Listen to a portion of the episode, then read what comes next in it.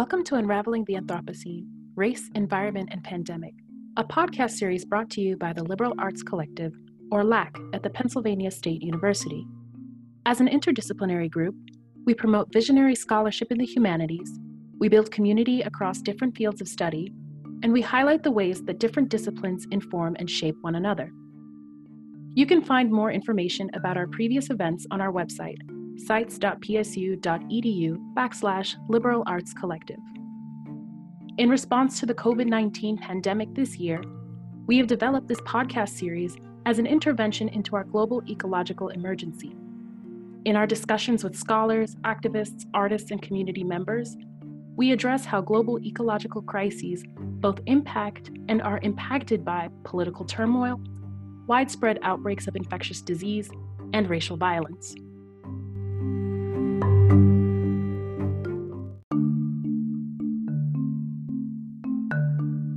Welcome to another episode of Unraveling the Anthropocene Race, Environment, and Pandemic. Today, I am recording something a little special and different from the other things that we have recorded in the past. Rather than interviewing an academic, I am recording one of these personal impressions episodes that we have planned for a while because we wanted to know how people are facing the triple threat, the triple crisis that has been the pandemic, the racial conflict that is affecting the globe, and also the environmental conflicts that are affecting both humans and nature. And so today I am going to be interviewing Pablo Valenzuela, who is both an English teacher in Santiago de Chile and also worked up until the beginning of the pandemic as a drag queen.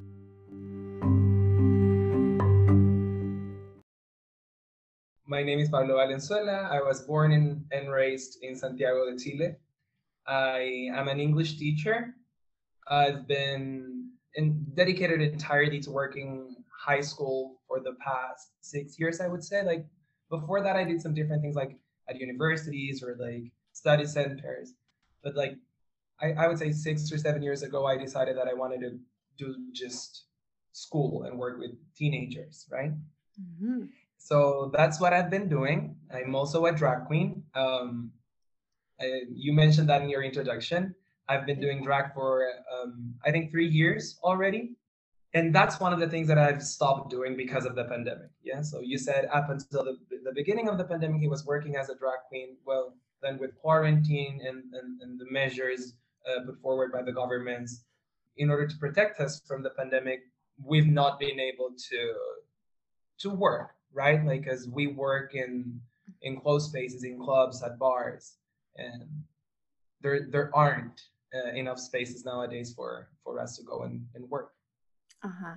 And um, so when you say that you're a high school teacher, I think that's something that most people who have gone through high school can somewhat understand to a degree, right? We know what teachers do, uh, more or less the schedule, but uh, perhaps that side of the drag queen work seems more obscure for most of the population. So uh, would you be able to take us back in time a bit and let us or tell us how do you work? What is the the work of being a drag queen in Santiago de Chile?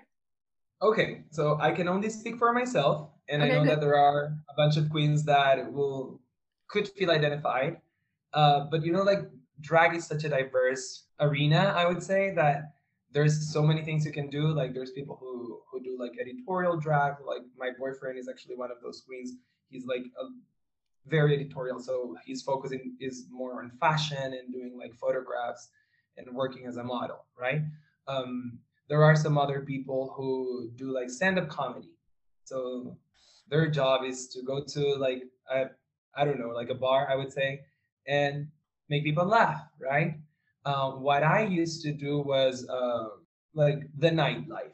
I would be the hostess at at a party or i would perform on stage like a number or two a night uh, during the weekends i was working stable at a very massive gay party uh, here in Santiago. So I had like every Saturday I was booked for that party. And then as I was doing that, other parties started calling me as well. So during summertime, which is when we teachers don't work, right? Because we're on holidays, we have like a month and a half, two months of vacation. I was doing drag like three nights a week in different clubs in Santiago, like hosting parties and, and performing there, like kind of go-go ish sometimes, not always like a, a proper show. Got it. So very busy, and on top of having to meet with a lot of people because you are going to parties and navigating the nightlife, I'm imagining that for preparation, you also have a team, right, that you are in contact with. So I'm trying to imagine all the things that cannot be done that relate to the the work, right? It's it's not just the parties. Hmm? Yeah, well, it's um yeah, it is a little bit like that. I mean, like if you're a RuPaul kind of queen, you of course you have like a huge team of people, like an entourage coming behind you, like doing your hair and your makeup and your costumes right? Like I am not a Ru girl, so I don't really have that entourage behind me. But um, I do my own makeup, I do my own hair. Um, but I did work with a person who was like create like I used to design my costumes and he would like materialize them, right? Like a costume designer. And with the beginning of the pandemic, he left Santiago and he went to the south of the country because you know, like we were in lockdown, we couldn't go out on the street, and he wanted to be somewhere nicer than uh, Santiago. So then we stopped, and for many many months I didn't have anything to wear. So that is like like a very concrete example of how uh, the pandemic has affected. It's not only that the clubs are closed, is also that people haven't gotten access to uh, the materials that they need for their jobs, right? So, for example, this guy, um, he he did the sewing for us, and with everything closed, there was no fabric, right? Or all of the stores were closed and we could only get our makeup uh, through the internet. But with uh, frontiers closed, uh, whatever you purchase online would take like three months to get here. So that was also something that nobody was expecting, nobody considered. So like, well, I, I, I ran out of foundation. I'm sorry, honey, nothing to do. There's no foundation around. Yeah, and uh, Oof, so that means also the dissolution of these teams and collaborations for, for a whole community. And I'm imagining that for the people who are of part of those entourages, right, or, that help with sewing or that assist with wigs, not having the show means also not having work in, in preparation, yeah. right? So it's a whole community that kind of is is dissolved and struggles. Right, right, because like those people work for us somehow. I, I would say like they work with us. Um, and if we don't get to work, we don't need the clothes, so they don't get to work either. Or we don't work, we don't get paid, we don't have money. How are we gonna pay for his work doing the costumes, right? Right. So it does affect more than just one person. Like there's a whole team, and like for the people holding the nightlife, like they've had a very hard time, right? Like we all know, and I think we all agree that going back to clubs is definitely not a priority by any means. But what do we do so that they can survive, so that they can make a living, right? In, in particular, the people that I was working with, they've been doing parties for 12 years. So that's what they do. Right now, without being allowed to, to, to have a party, what are they supposed to do? So they had to close because of that. And then all of the waiters and waitresses couldn't go to work and the, and the janitors didn't have a job and us performers didn't have a job either. So it's and then the people working with us and it's like a circle.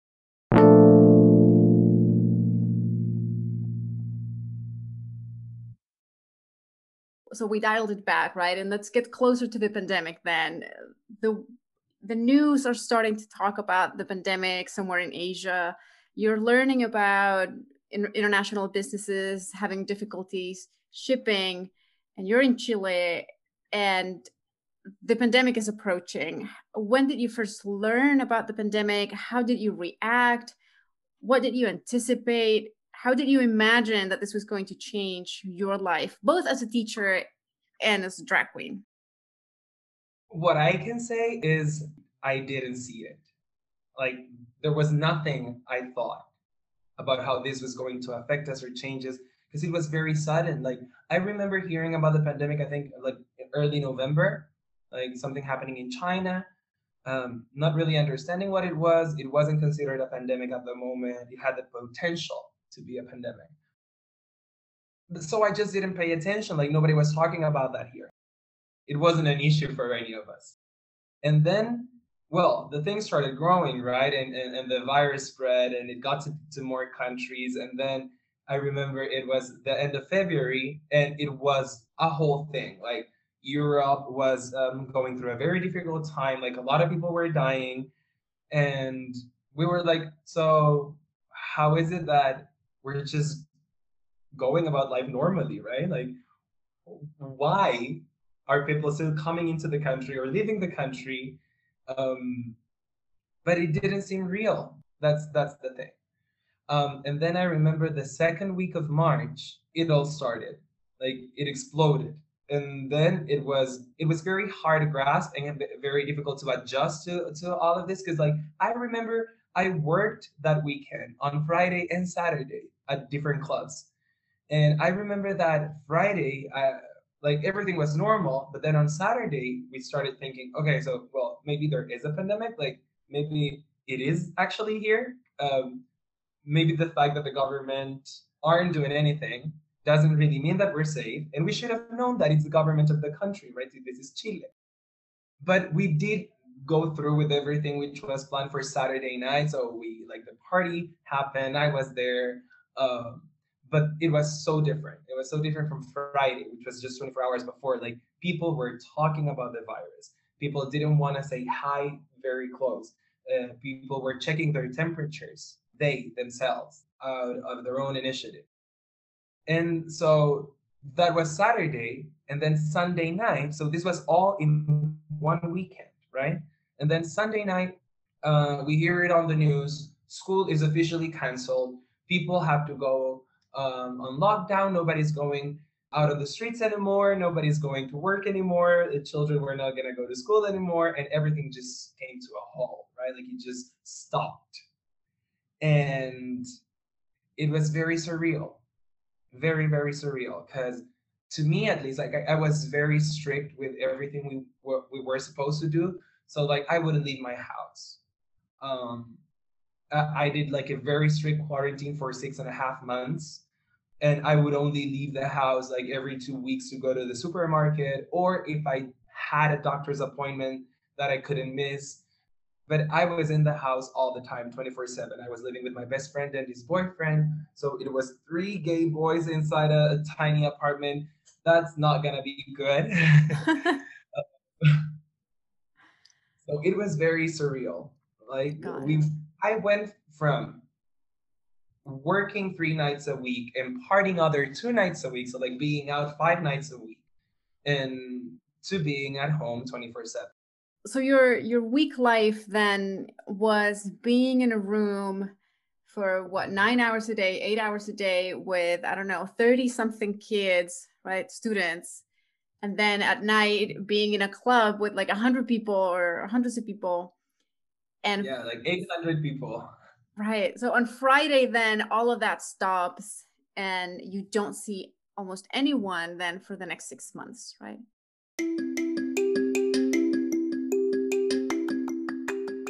And um, if you don't mind my curiosity, could you tell me what was your last show before the pandemic? That Friday, Saturday, Sunday, what was your last performance? Did you think it was going to be your last performance at all? How do you remember no, that? No, not at all. Like the I was just like doing the go-go thing Friday and, and Saturday. So I didn't really put on any performances. So it was just like, okay, I'm just gonna wear something nice. Like this party's like a pop party, so I'm gonna do pop girl kind of look. And I'm gonna be hosting there and being all nice and friendly. And then, um, yeah, I lip synced um, twice that night uh, on Friday. But it was like, yeah, just look. So Dua has a new song, just play that, whatever. Right? Like it was like very like on the spot and then saturday there were there was no show so it was just me dancing there on like on the stage or at least on like the stairs whatever so it was like a very free thing um but of like had I known it was gonna be the last weekend, like believe me, I would have gone all out. Like I, I think I wore something I had already worn. Like I didn't do a special wig for the day. Like we didn't know if it was gonna happen. Uh, there were fewer people at the club. Um, so no, no, no. It, it it hit me then. Like we really didn't know, and of course I am to blame for that. But I'm sort of an educated person and I consider myself to be somewhat informed about stuff. So I think it was that's why it was so surreal. So how come I didn't know anything? How come like nobody was telling this, telling us about this, right? So the weekend was very crazy. I told you like Friday was normal, everybody was out, everything was open. Saturday, like fewer people showed up because we started hearing about this during the day. Um, and then Sunday, everything just closed. And it all closed.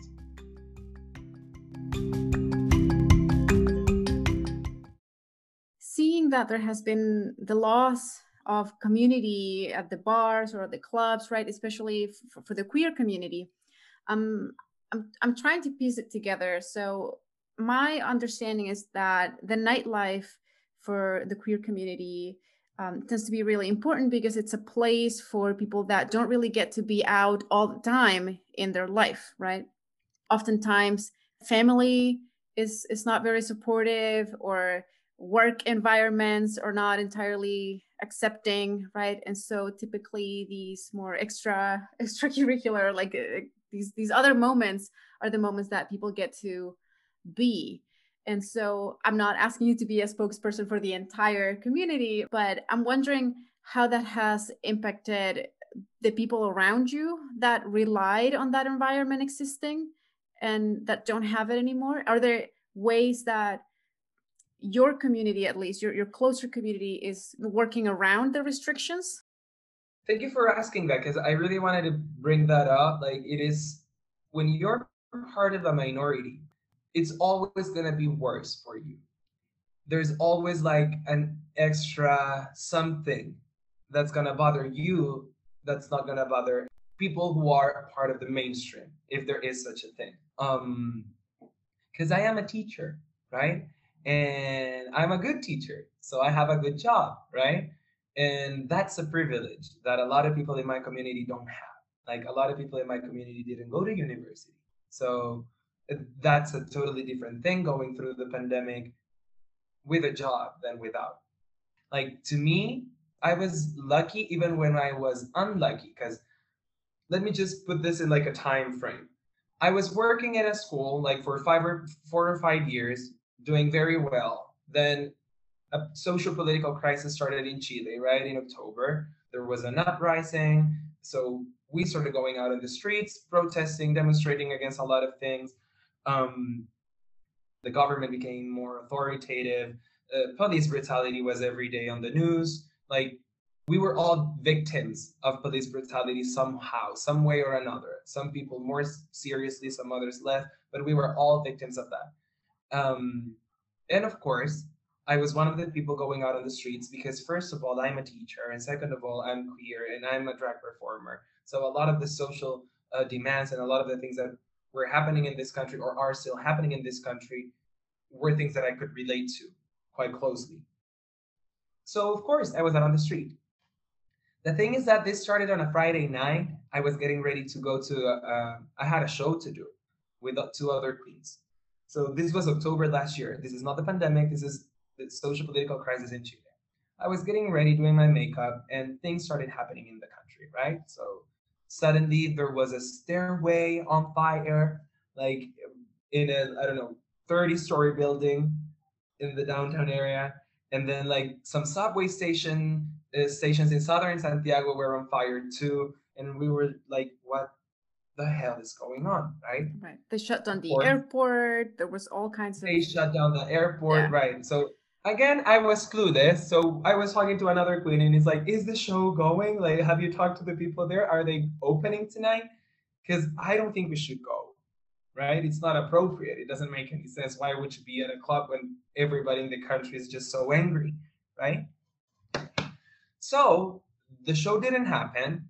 I, I didn't finish my makeup. And the next morning, I was living um, in a place like two blocks away from uh, a gathering spot for protests. Um, so the next morning, Saturday morning, my friend that I was living with and I went out and we were part of the protest. And my picture came front cover in a virtual um, newspaper, right? Like a news site. So that meant that my my employers saw that and they were not happy about it. You know, the social political crisis here is a money thing, right? I, I worked at a very wealthy school, and of course, people in charge uh, at the school didn't agree with the social demands because they were part of the few people who had an excellent life. So for them, my going out on the street and demonstrating was somehow damaging to their image. Like they didn't want me to present this information to my students, right? What they didn't know is that my students already know because I saw them at the protest on Saturday. So they ended up firing me. So I started the pandemic unemployed and I was just trying to balance it out between like some private lessons and my and my my work as my job as a drag queen. I was doing pretty well as a drag queen, working three nights a week. So I was having the time of my life, right? But then the pandemic started um, thank God I was fired. Like, really, I'm really thankful that I got fired because that meant that I had a lot of money to receive, right? You know, finiquitos, right? Right. So the I don't think you have anything. The, like the compensation for when they fire you without notice, without like a long notice, they, they have to, or like without a right. specific reason, whatnot. But there's there's a, a big payment basically that uh, accrues over time, and they give it to you when when they let you go. Yes. Right. Yeah. Yeah. So I had that money, right? So I went through the pandemic and I didn't have to worry about what I was going to eat because I had the money in my bank account. And that made it easier, like a lot easier. Because, of course, when we realized that the thing was going to go on forever, we started saving money on whatever we could. Um, and then I was even luckier and I got a job whilst in pandemic, right? So which is which was very uncommon. People were getting fired. So I was a total opposite. I found a job during the pandemic, an excellent one. Because I am a privileged person, right? Even though I'm part of a minority, I still have a lot of privileges. So for me, financially, the pandemic was not a crisis. But, and that's also, and that's why I started saying I'm a teacher, and these are the, the, the consequences of being whatever outspoken as a teacher. But as drag queens, you could never get the compensation if they fire you. Because for one, you don't have a contract, so nobody can hire you. So drag queens were not receiving any compensation. Every single bar was closed. Every single club was closed. Um, it's people who don't have a daytime job, as I do, right? It's people who have made this their job like or some of the girls they teach uh, dancing classes in order to make a little more money and be a drag performer and also a, a, a dance teacher and somehow make ends meet. But with the pandemic there were no places where you could have an, a dancing lesson then some of the other girls were djs there were no places for them to dj so not having a daytime job became a very pressing issue. And I saw my community struggle and I'm still seeing them struggle. So like you would go to their Instagrams and there was information about a raffle. Like, okay, um, I have this TV that I don't need more than I need my food. So I'm gonna put this out, buy a ticket, and you can get the TV. Right? Or like asking people for money openly. There's nothing I can give you, but this is my bank account. Please support a queen. Uh, help the community get through this. We need each other. Let's support one another. And that's how they're getting by. So you saw, like, you can see nowadays in, in Chile something which is um, moving in a way. And it feels so wrong that one is moved by that because you can see like the ballroom scene of the late 80s in New York kind of come up to life here in Chile 40 years later. and that's a moving thing and that's beautiful to see as a, as a member of the community we have people creating a house moving in together with their trans sister or with uh, non-binary kids so they're finding um, houses empty houses abandoned houses and they're taking them and living there and, and trying to support one another and that's beautiful to see but it, it feels so wrong because nobody should have to go through that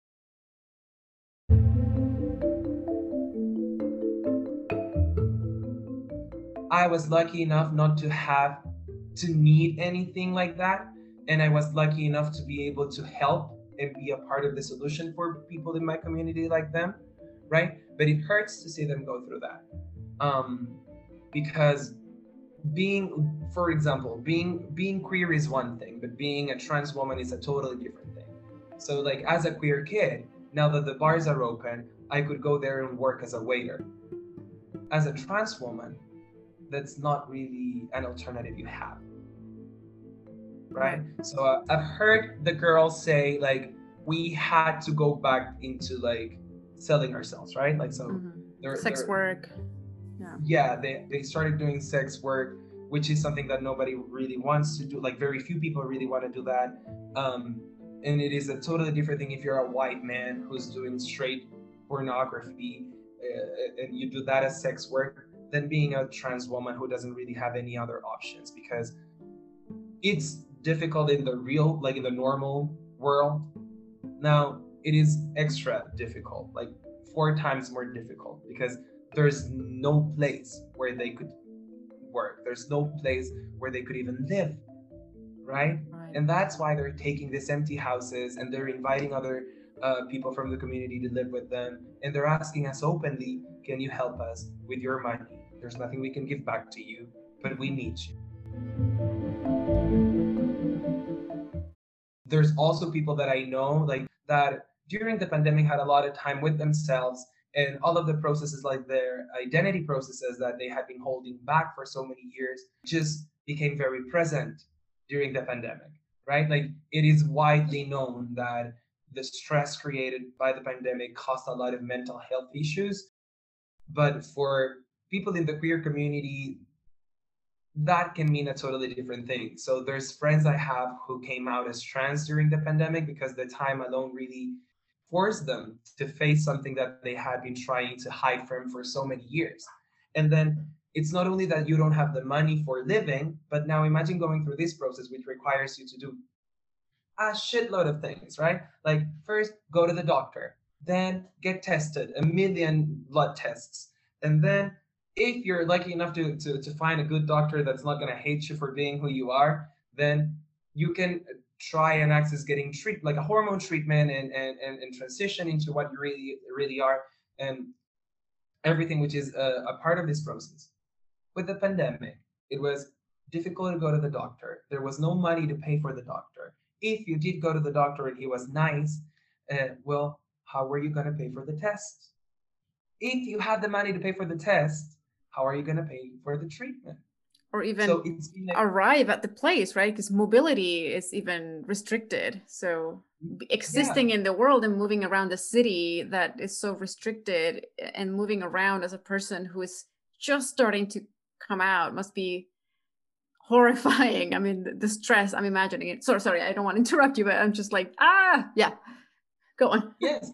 The thing is, like, imagine, like, what it does psychologically to you. Like, you've been this person whose identity has never kind of fit in and you don't look the way you are consider yourself to be. I, I really don't know if i'm using the right language. I, I, I just hope i'm not disrespecting anybody. But imagine like if you've been like that like i'm thinking about my friend like she's 30 years old. Um she just came to terms with with her being transgender and now she has to go out of the street looking the way she looks and not feeling comfortable with that because her body doesn't represent who she really is.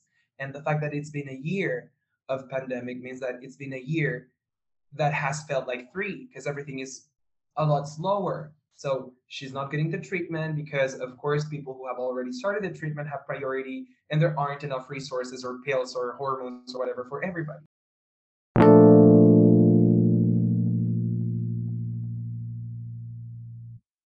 And that makes me think immediately about people living with HIV. Because I don't want to stigmatize anybody. So we know anybody can get it. But it is very present in, in the gay community. Like the numbers are real, the statistics are real. More gay men live with HIV than straight.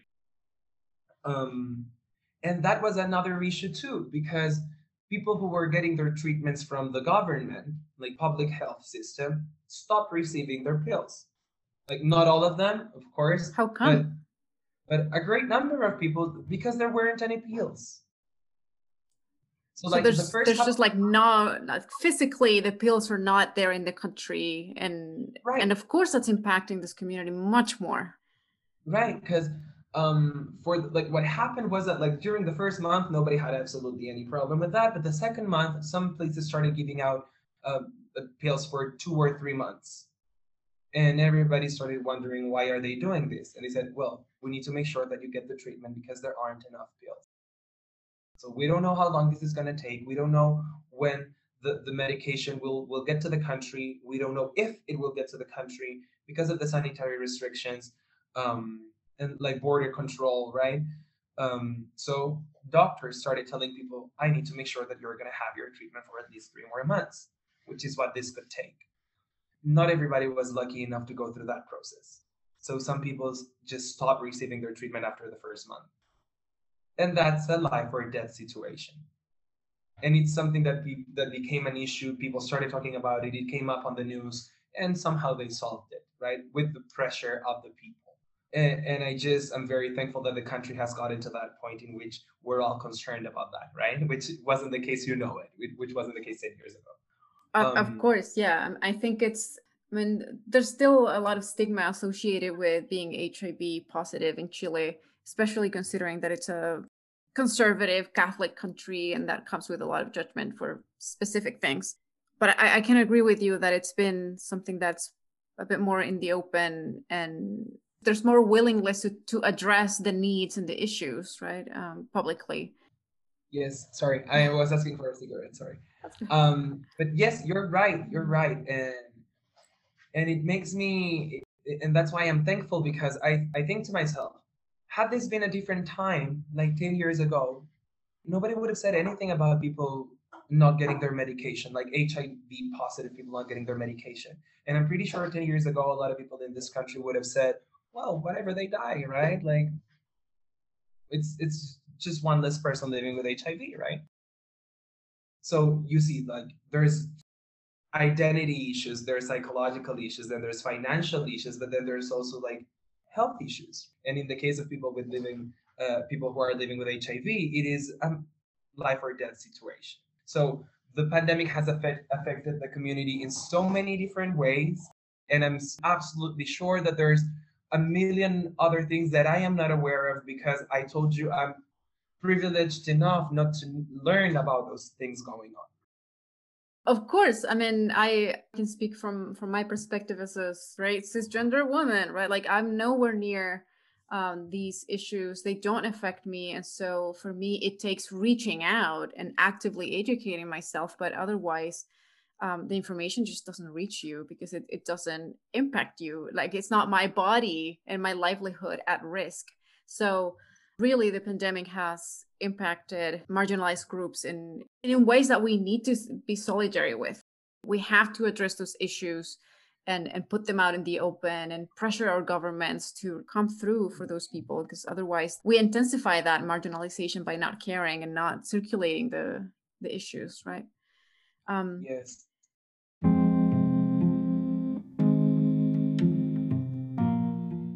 Being a member of this community, like we have somehow built a place that is safe for us, which is no longer accessible to us. Because straight people, they inhabit the world as if it was their own, uh, especially men. I don't want to be unfair to women. Of course, women they cannot afford to do that. They're always exposed, right? But but, but uh, generally, uh, I think the social order and the social structure is built for heterosexual cisgender subjects. Right. So you go out on the street, and the world is built for you. But the world has always been a dangerous place for people who are not cisgender or who are not straight, right?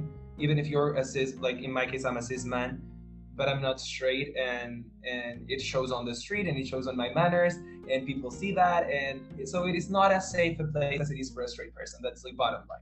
So we created, we built a community for ourselves. Of course, not everybody is friends with everybody, but there's there are spaces where you go and you know nothing will happen to you. So now that those spaces are closed, we don't have a safe space because the street is not a safe space for us. So like when straight people were like when the lockdown was lifted, right? And people went out on the street and everybody felt freer, like people from my community did not really feel freer. Because that's not a space that we can easily and calmly and safely inhabit and transit. And I insist, I am a privileged person. So I live in an area where I can go on the street and I can hold my boyfriend's hand, and most likely we will get stared at, but it is very unlikely that somebody will come and say something bad to us. But if you live in a different part of the country or in a different re- a different um, area in Santiago, which is poorer with uh, less access, access to education, places that are less open to diversity, those people get shot. They they get stabbed. They not only do they sorry not only do they get like yelled at but they get physically attacked right? So imagine being kept inside your house for six months and then being told okay you can go out on the street but well sorry you can't. And that is something that a lot of people forget about because they don't have to learn about it they don't have to hear about it yes right. or the same no it's not the same way i shouldn't say that but very similar to the way a lot of women were affected by domestic violence while in quarantine. People from the sexual diversity also were affected by physical and psychological violence at home. Like, what if you're a lesbian and and and your dad totally hates the fact that you're not with a guy, and you have to put up with the guy 24/7 for six and a half months? And it is not only hearing your dad talking trash about you or, or mistreating you, is also that you're inside that space that is not safe for you, that's violent to you, and there's no way you can go out and be with the people that you decided were your family. Right. so it's not just. Like, sorry, I was gonna say that it's not just putting your body out in the street that allows you to be yourself because the street isn't safe either. It's like you just can't access that space of safety where you can have release because I'm imagining like the domestic space, if it's threatening, it's been threatening before and after the pandemic, and that's a constant, right? But like what we had before, or what you had before, was that other space where you could have release. And that space is not a physical geographical space, it's a community space. And that's what's been dissolved. Yes.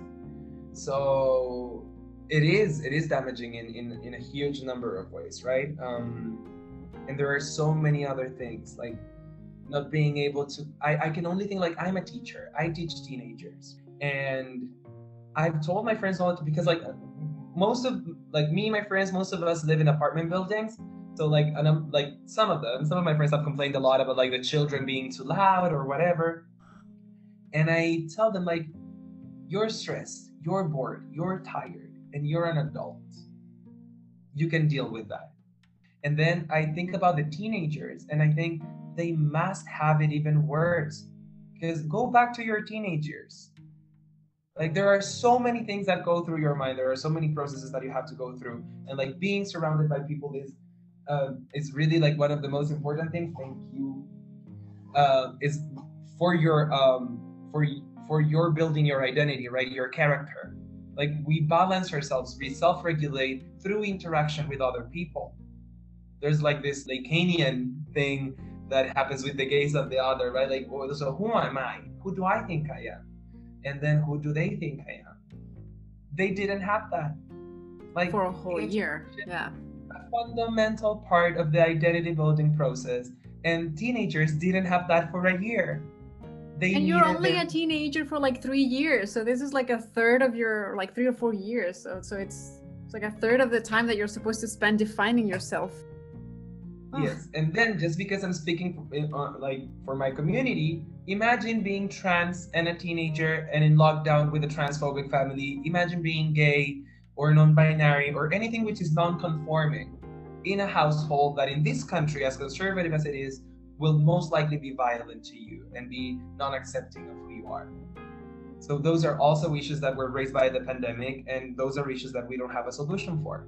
So what the kids ended up doing, I mean, not most of them, like most of them probably had to put up with that, and and they're going through the like consequences of of that right now, which must be very tough. But there were some other people who had to leave, and those are the spaces that I was telling you about. We saw come to life, which is beautiful to see that there is such a um, such a sisterhood, brotherhood, whatever, right? Um, still there in the community. But it is so sad and, and, and angering and frustrating to see that we're still going through that and nobody is doing any campaigns to go get the trans women a house to live in. See, so those are issues that are invisible to us as cisgender people.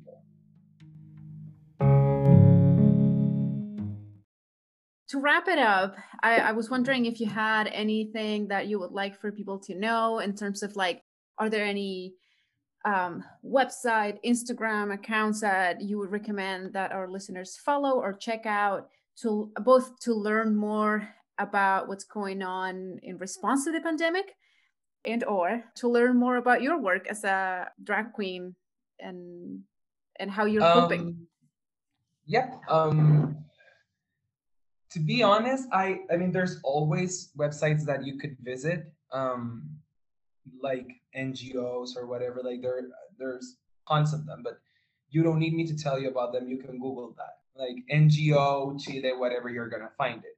What I can tell um, people is become involved, be a part of it. Don't look away. Don't turn a blind eye. The fact that you're not going through this doesn't mean that nobody's going through this. People need you. Like, if you have 10 more dollars than your neighbor, you can be of help. So go to Instagram, go to TikTok, uh, start following different people. So do not just follow the beautiful influencer. Do not just follow, like, I don't know, like Kendall Jenner there. Go to the hashtag section and write LGBTQ, gay, uh, trans, um, drag, black, and yes and, and and go there and become a part of something that you could be partly the solution to right? Um they will tell you what they need. As, as i was just saying before like the girls in our community they blatantly out there said we need your money give it to us.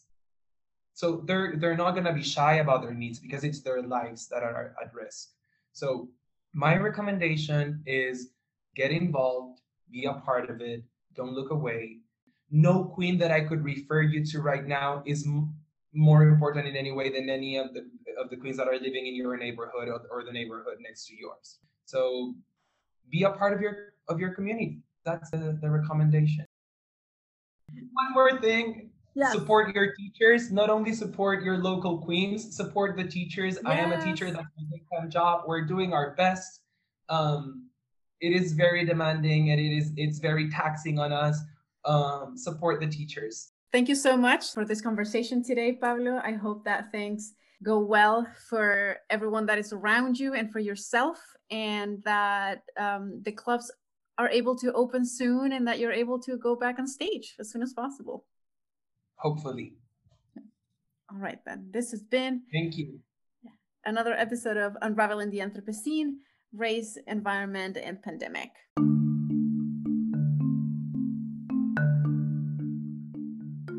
Unraveling the Anthropocene is brought to you by the Liberal Arts Collective at Penn State. This series was made possible by sponsorships from the University Park Allocation Committee, the Department of Comparative Literature, the Department of Spanish, Italian, and Portuguese, the Rock Ethics Institute, the Humanities Institute, and the Center for Global Studies. We at LAC thank you for your support. This episode was produced by Camila Gutierrez.